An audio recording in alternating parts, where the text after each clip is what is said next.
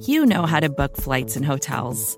All you're missing is a tool to help you plan that unbelievable travel experience. That's why you need Viator. Book guided tours, excursions, and more in one place. There are over 300,000 travel experiences to choose from, so you can find something for everyone. And Viator offers free cancellation and 24 7 customer support for worry free travel. Download the Viator app now and use code Viator10 for 10% off your first booking in the app. Find travel experiences for you. Do more with Viator.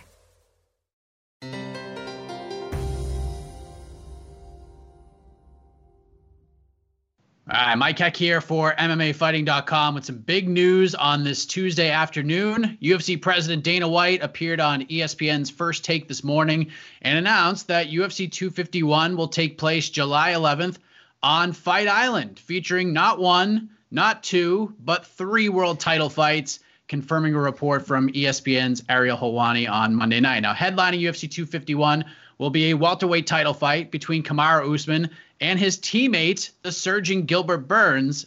In addition, a featherweight title rematch will go down on July 11th as well as Alexander Volkanovski makes his first title defense against the man he dethroned to become the champion, Max Holloway. And the bantamweight division will hopefully crown a new champion as Petr Yan will take on the longtime former featherweight champion, Jose Aldo. Dana White also provided information on this mystical fight island that we've been hearing about for the last two months or so, and confirmed a report from Brazilian outlet Combate on Saturday that it will happen in Abu Dhabi, Yas Island to be exact. And with that, it's going to be a very busy July on Fight Island. Not only will the UFC be in action with UFC 251 on the 11th, but there will be events on the 15th, the 18th, and the 25th. As if that wasn't enough, Dana White also announced a fourth title fight during his brief appearance on First Take, announcing that Stipe Miocic will defend his heavyweight title against Daniel Cormier. The trilogy is set.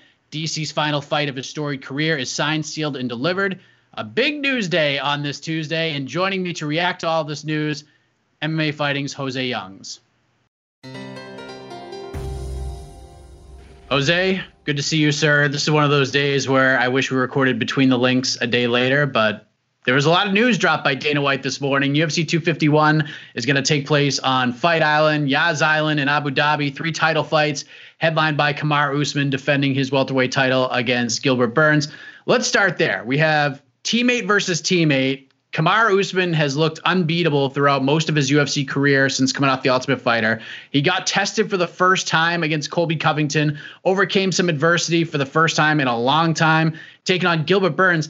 And I just want to throw this out there because I looked at this this morning for those who aren't aware. In August of 2019, less than a year ago, Gilbert Burns was fighting Alexei Kunchenko at UFC Uruguay. So he goes from Kunchenko to a title shot in less than a year. What a story this has become. Your thoughts on this main event for UFC 251? I mean, I feel like it's been a narrative that we've seen a lot lately, especially with like like Anthony Smith and Thiago Santos come to mind. Like like in what in one like Thiago Santos like or Anthony Smith like loses at middleweight and like I can't remember the exact date, and then he jumps up to light heavyweight, and then all like one year later he's fighting Jon Jones. Same as like Thiago Santos. Like he jumps up at light heavyweight as like a replacement and then just keeps winning and then gets a t- and then gets a title fight with Jon Jones. So uh, you don't really see it a lot in the lighter weight classes. I think Cody Garbrandt had a pretty fast rise, but it's not like he was like he wasn't in the UFC for so like like Gilbert Burns and these guys were for so long. He was like this hot prospect that comes in and gets all this steam and then works his way up to a title fight. So yeah, it's the the precedent has been there the last few weeks, but not in lighter weight. It's in these lighter weight classes. So uh, yeah, it's it's uh, I'm not surprised. It's Gilbert Burns. I've said this a few times because Gilbert Burns is one of those guys that'll fight anyone, anytime, anywhere, and the UFC uh, tends to do those kind of guys favors or uh, looks looks fondly on them when it comes to matchmaking. So uh, I'm not I, I'm not surprised that the one that that pulls this off is Gilbert Burns there's two other title fights in this card, but in terms of what fight is the headliner, just to throw this out there, Ariel Helwani did tweet out earlier today that the UFC tried one last time on Monday to book Usman versus Jorge Masvidal, but they couldn't come to terms with Masvidal. So Burns gets this fight, gets a huge opportunity. He's also pissed off a lot of fighters, probably Masvidal. Nate, uh, Nate Diaz had some things to say about it. With that said, did the UFC get this correct in terms of what title fight is going to headline this card? I mean, yeah, I don't mean.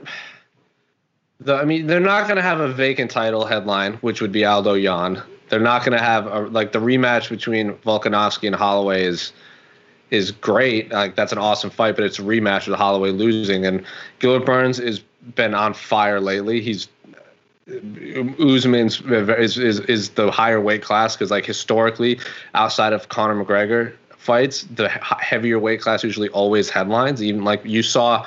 Ronda Rousey was the co-main event for two middleweight title fights uh, for Anderson Silva Weidman two and then Weidman Machida.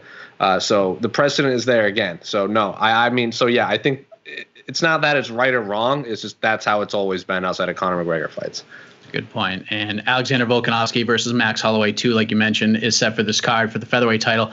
Volkanovski won the title at UFC 245 against Holloway via unanimous decision. Holloway, at least in my opinion, because there are some people who still say that they thought Holloway won that fight, and I thought he was just a step behind throughout most of that fight. Yeah. It happens to fighters all the time. One, you know, there's a fight you just you, you just aren't mentally there for. Maybe this is the one, but this was definitely the fight to make, in my opinion. I don't think anybody else in that great division has jumped past Max Holloway at this point. So I guess my question is, can this fight go any differently than the first one?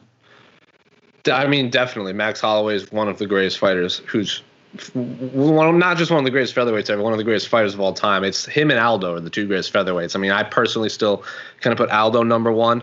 Uh, for for and how, it's it's hard to say. I go back and forth in my mind a lot, but uh, yeah, this was the right move to make. Uh, Max Holloway is proving he's one has one of the fight highest fight IQs ever. Uh, I mean, he, he was one of these guys that like you see the Gilbert Burns fight. Like we talked about, Gilbert Burns will just fight everyone. Max Holloway did that, and he did it all the way to, to beating Aldo twice in a row. So yes, if anyone can pull like make adjustments and reclaim his title, it's Max Holloway. So uh, I, I favor Volkanovski in the rematch, but Holloway, it's it's you don't you can't count off out a fighter or a former champion like Holloway. Absolutely. That was not meant to disparage Max Holloway sure. at all, but that's just kind of what everyone's talking about right now. And then we got Petr Yan versus Jose Aldo for the vacant bantamweight title. And I think you guys all know my thoughts on this piece of business at this point. Aljamain Sterling should 1000% be in the spot or even be the damn champion after Saturday night's win over Corey Sandhagen. But to quote the great Max Holloway, it is what it is. Yan versus Aldo. We will have a new champion, hopefully, for the love of God, on July 11th. It is a fun fight on paper, Jose. You've said this many times. Great martial arts fight. I just don't feel this should be a title fight with Jose Aldo involved, especially coming off of two losses, one of which was at 135 and losing five out of his last eight. Uh, yeah, if we're talking about who deserves fight the fight, the fight, it's Aljamain Sterling. He should be he should be fighting Peter Yan anyway. But uh, at the end of the day, we don't MMA doesn't make sense. And we've talked about this a lot. They are prize fighters after all. Like, do you think Aljamain Sterling, after his performance against Corey Sandhagen, uh, he's the winner of of Yan Aldo is gonna like Aldo's already a megastar. He has a whole country behind him.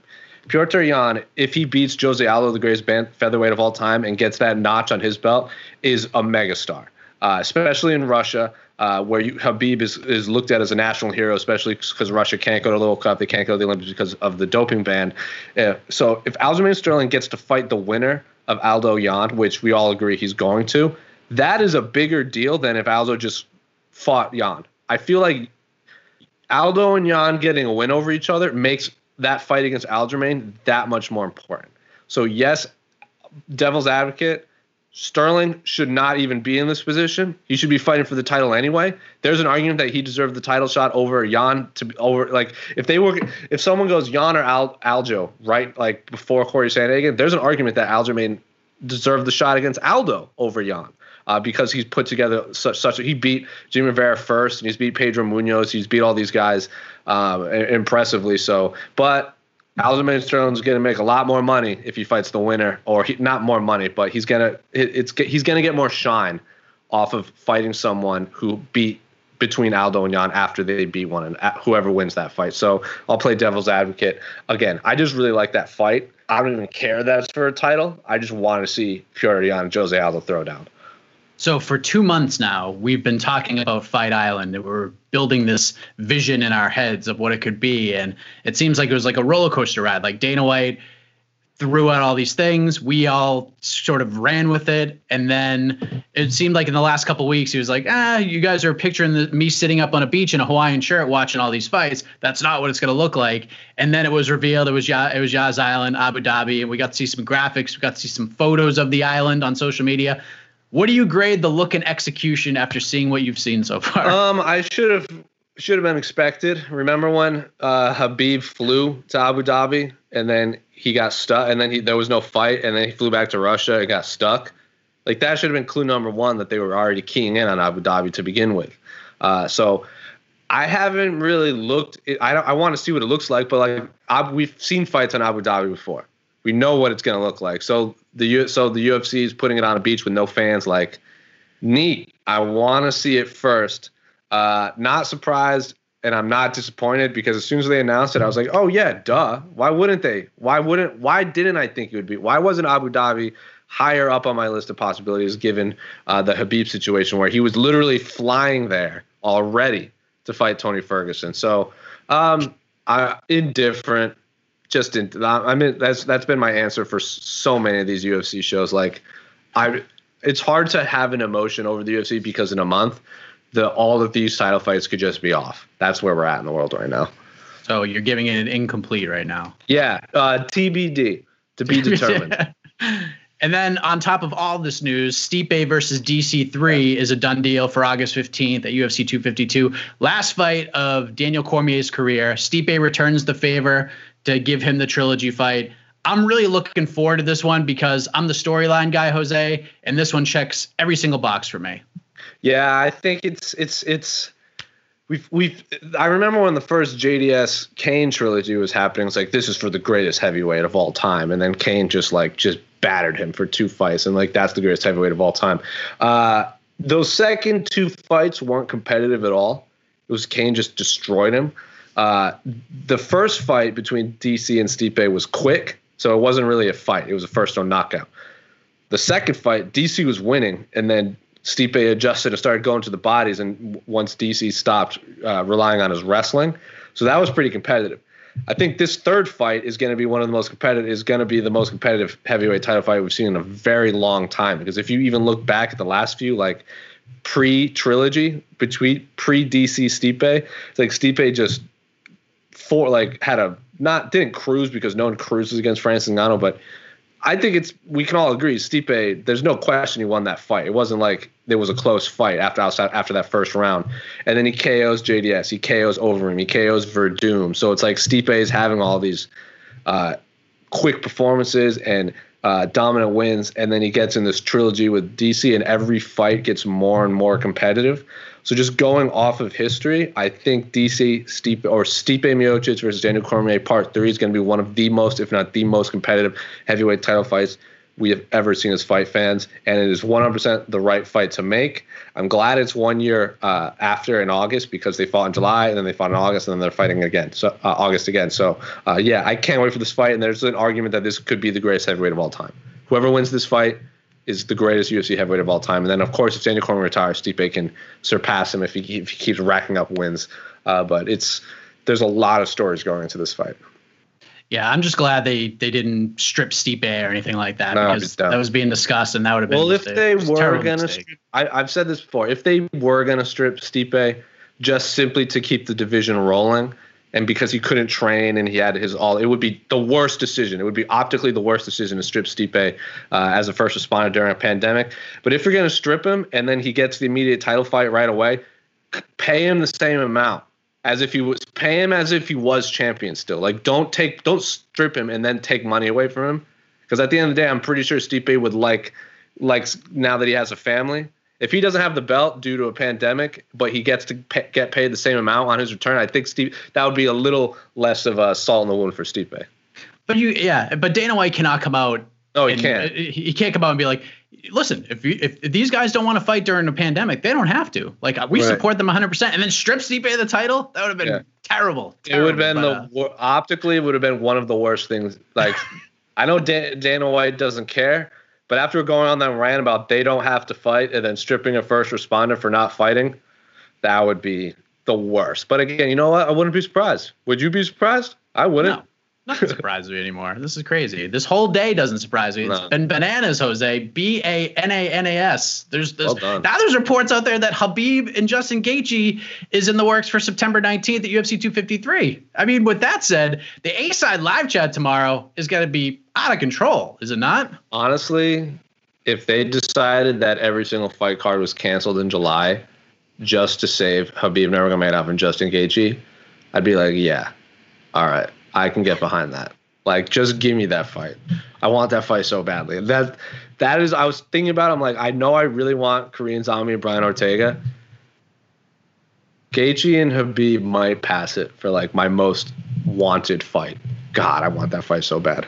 You could have booked that a year in advance, and like like they did with The Rock and John Cena. I would have been fine with that. Like just just be, bubble wrap him for a year. Let him that's train and then too, bubble wrap him back that's, up. That's that's too many. That's too much. Uh, too much. T- we saw that when they when they announced Tony and Khabib and Tony in November. Like it was November, and they announced it for April. We are all like, it's a lot of time for something to happen.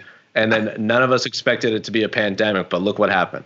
Yeah, unbelievable. So I, I take back that last thing I said, but make sure you uh, check out the A side tomorrow. Make sure you go back and listen to Between the Links as well. We recorded that yesterday, that dropped this morning. And stay locked to MMAfighting.com as this news cycle just continues to burst over these last 12 hours or so. I don't think it's going to stop anytime soon. So for Jose Youngs, I am Mike Heck.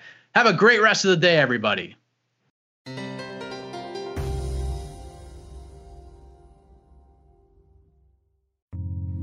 You're listening to the Vox Media Podcast Network. More to dos, less time, and an infinite number of tools to keep track of. Sometimes doing business has never felt harder, but you don't need a miracle to hit your goals. You can just use HubSpot because their all in one customer platform can make growing your business infinitely easier. Imagine this high quality leads, fast closing deals, wildly happy customers, and more benchmark breaking quarters. It's not a miracle, it's HubSpot. Visit HubSpot.com to get started today.